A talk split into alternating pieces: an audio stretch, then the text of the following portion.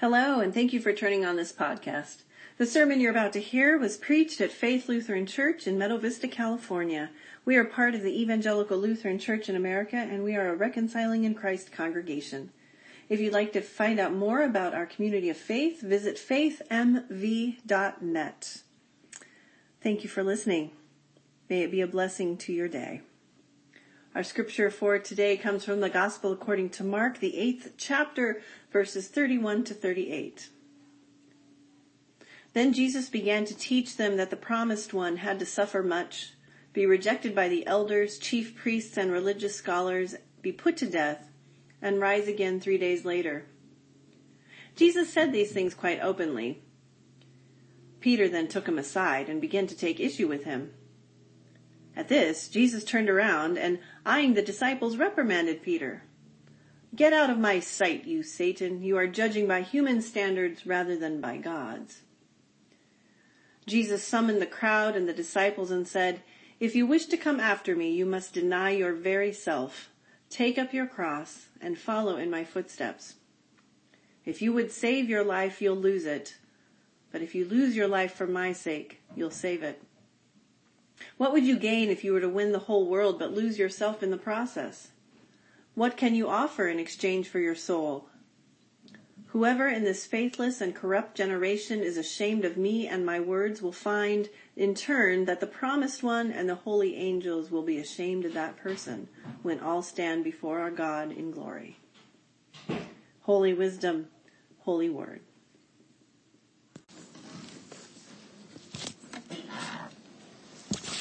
So, do you remember last week's sermon? Uh, okay. it was really short. It was, it's time. God is here. Repent and believe. Okay, it's time. God is here. Repent, believe. Hold on to that because we're going to keep visiting that throughout the rest of Lent. It's time. God is here. Repent, believe. Today, it's time. It's time for what? Well, obviously, to repent and believe. but Jesus has expanded that a little bit for us. Jesus calls us to more. It's time to let go so that we can pick up. It's time to die so that we might live. Easy to say, catchy little phrases, not so easy to do. Typically our response is to fight. It's the topic actually of the first lie in scripture. We go back to Genesis again. Adam and Eve, the Garden of Eden. Important instructions, right? God says, you shall not eat of the fruit of the tree that is in the middle of the garden, nor touch it, or you shall die. But the serpent says to the woman, Oh no, you won't die. Not only will you not die, you'll become like God. First lie. You will not die. That's all it took. The assurance that death can be avoided.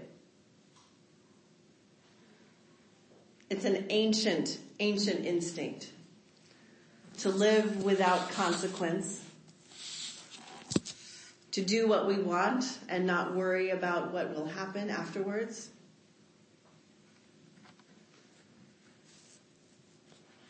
The tempter in the garden said, you will not die and you will become like God. Jesus tells us the very opposite. You must die if you want to become like God, or at least draw closer to God. Obviously we're not going to become God. Don't want to break that first commandment. But Jesus says you must die. Now, I just want to take a time out to make sure we're all on the same page. I've been thinking a lot this week about physical death. If you don't know, we had a little workshop yesterday about physical death. It was a great workshop, but that's been on my mind a lot. And I want to be clear, I think Jesus is talking about two kinds of death. He's talking about physical death, but he's also talking about the death of ego, the death of self. He says that. You must die to yourself. When I say it's time to die, I want to be just very clear that I'm speaking of the death of self. I do not want anyone to leave this morning with the idea that there's this weird self-destructive instruction coming from Pastor Charlane. I'm talking about the death of your ego, the death of your will, to be honest. What I mean is that dying to ourselves is about letting go. It's about letting go of all that's going to hold us back from truly following Jesus. Letting go of our fear, our bias, our assumptions, our worries. And letting go of that one thing that we all love. Control. Mm, yeah. Yeah, yeah. Letting go of our desire to be in control all the time. Letting go of that notion that we are in fact the center of the universe. Cause guess what? We're not. But letting go is super difficult. To be honest, most of us only let go when we are forced to. I think that's why we struggle to deal with loss so much when it comes to us. And it's just not loss of people we love. I'm talking about loss of anything that matters to us. Our jobs, our, I don't know, our dreams, our hopes. Loss of anything that is important. And to be honest, sometimes we don't even want to let go of the things we don't like.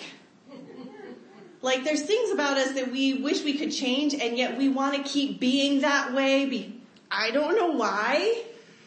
We just do it because that's where we find our identity, right? I am this kind of person and I don't care what you think about it. It's who I am. Uh, okay. We want to grasp it with all of our might, the things we love, the things we don't love, and we just want to hold on. My favorite term these days, I think Cam might have started me thinking about this term. She's very good with words. She talks about holding things lightly. It's now become my motto. I'm going to hold things lightly. Not going to keep grasping at it. I'm going to hold it lightly so that when I need to let it go, I can. But here's the thing. When we refuse to let go of things, Jesus tells us to pick up our cross. I don't know about you, but if my, if I'm full holding everything else, I have nothing left to pick up with. Part of our Lenten reflection is to consider the cross. What does it mean for us and for the world? How are we to take it up as Jesus commands us to do? And I just want to talk about popular uh, um, interpretation of this phrase. Oftentimes people will take, pick up your cross and turn it into, that's my cross to bear. Not the same. Not what Jesus means. Your cross to bear is a passive victim stance about suffering that you may or may not be able to control. Jesus is act, asking you to be active and intentional. Pick up your cross. Pick up that which needs to be picked up so that you can live the life that I am calling you to. Picking up our cross is an intentional movement towards the kingdom of God.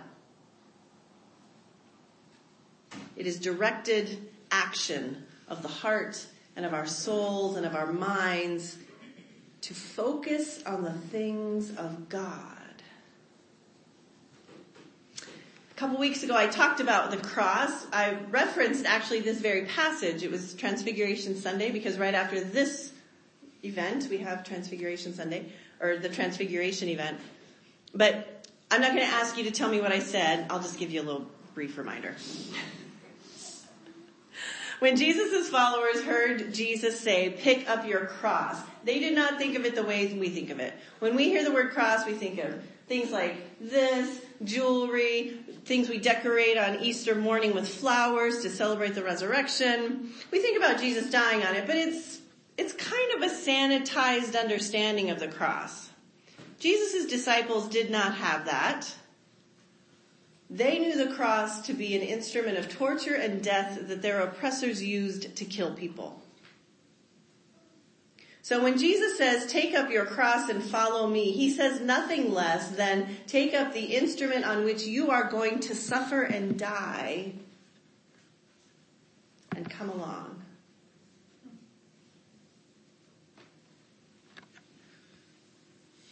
It is not an easy invitation. It's not something you can sort of respond to. I got to thinking about that. Can you sort of pick up your cross? So I had this vision of a cross kind of like attached to our leg that we're kind of dragging along behind us. But it keeps getting clogged up because we're trying to let stuff go, but that cross beam just keeps bringing it along with us. And so you have to stop every once in a while and clean off your cross so you can keep going. So I'm not sure that partial picking up works. I think you actually have to pick up your cross. It's all in, baby. All in. But again, what does that mean? What does it mean to take up our cross as Jesus commands? And I think the answer comes in the rest of what Jesus says today. You must deny your very self. If you lose your life for my sake, you will save it. I think perhaps the easiest way to think about that is what we say every week. Your kingdom come, your will be done. Not our will, but God's will. It's all part of letting go, right? Actually, I think it's the very first step in letting go.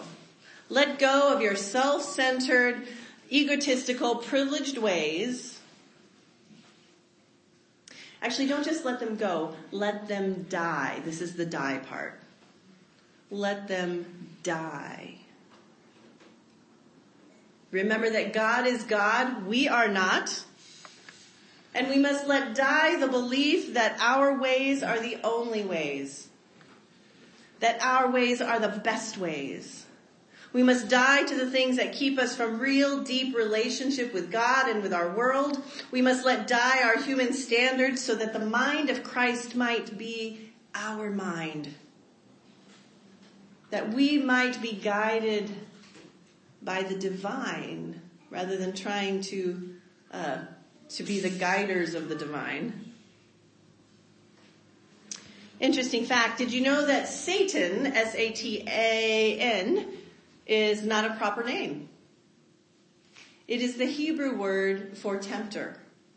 And traditionally, it should be pronounced Satan. In popular culture, it's become to be a proper name of, of the ultimate evil. Jesus was not calling Peter a, an evil spirit. Jesus was calling Peter a tempter, an adversary, someone who's working against what needs to happen.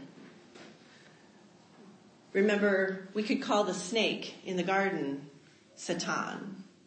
The Satan, because the Satan there is working against the ways of God tempting Adam and Eve away from the truth. Jesus calls Peter Satan because Peter is trying to encourage Jesus not to take up his cross. Because Peter's thinking about things from a human point of view. Peter doesn't want to lose Jesus. Peter doesn't want to let go. Peter does not want death to come. Just like us. He doesn't want to hear Jesus talk about dying. And so Peter tries to keep Jesus away from the path that is surely going to lead that way. I think we all can relate in some way. Not that we go around calling other people or things Satan. I mean, if you come talk to me if you start doing that. Um, but I think we are surrounded by things and people that tempt us to hold on to things we shouldn't be holding on to. That tempt us to seek life before death when we know that death has to come first. That is the way of the resurrection. Death has to come first. Some days it seems like an easy thing to follow Jesus and sometimes it feels like it would be much easier to follow our own inner voice that is calling us to the simple path and quick fix. But do not despair, you are not alone. As one writer uh, wrote it, these are ideas that are meant to be wrestled with. This is not a, you got it fixed today, you're good to go. this is a, oh yeah, I gotta keep working on this every day. But that is the good news of Jesus. Because these are instructions for a lifetime. A lifetime that begins now, but a lifetime that gets to start over tomorrow. Because we're probably gonna mess it up later today. Indeed, yeah. But this is our time. It is time it is our time to commit to the way of Jesus. It is our time, it is our opportunity to keep trying, to be part of the kingdom of God that is leading us towards new life each day. Amen. Did everybody get a paper with a leaf on it today?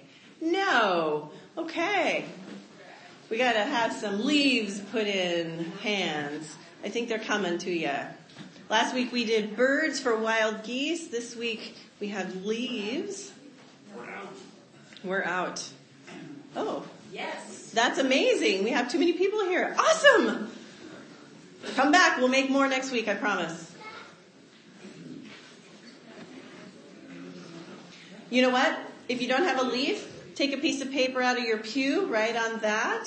You can even draw your own leaf. You could really go to town with the artwork today. On this piece of paper before you, feel free to doodle, to color, to whatever you want to do, including writing down what you might need to be letting go of to follow Jesus. Additionally, the worship team has been in conversation and we encourage you to use spiritual practices to help in letting go, one of which is using our labyrinth out there.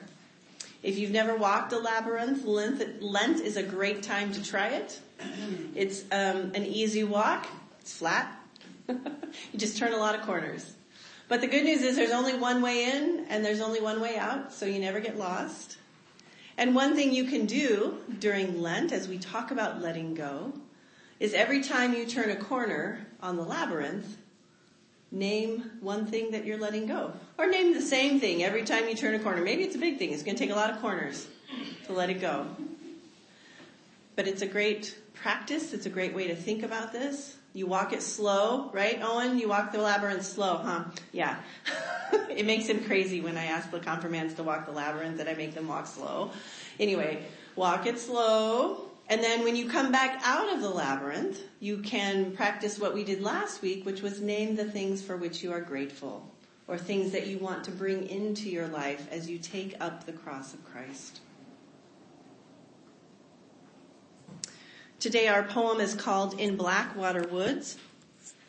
I invite you to listen to it and then take some time for contemplation and writing. There's no hurry. Barbara's going to turn this mic on for us.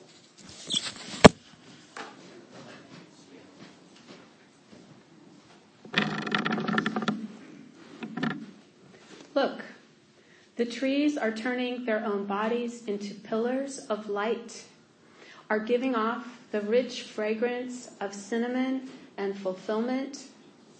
The long tapers of cattails are bursting and floating away over the blue shoulders of the ponds. And every pond, no matter what its name is, is nameless now.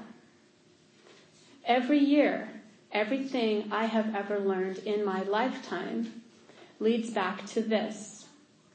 The fires and the black river of loss, whose other side is salvation, whose meaning none of us will ever know. To live in this world, you must be able to do three things. To love what is mortal, to hold it against your bones, knowing your own life depends on it, and when the time comes to let it go, to let it go.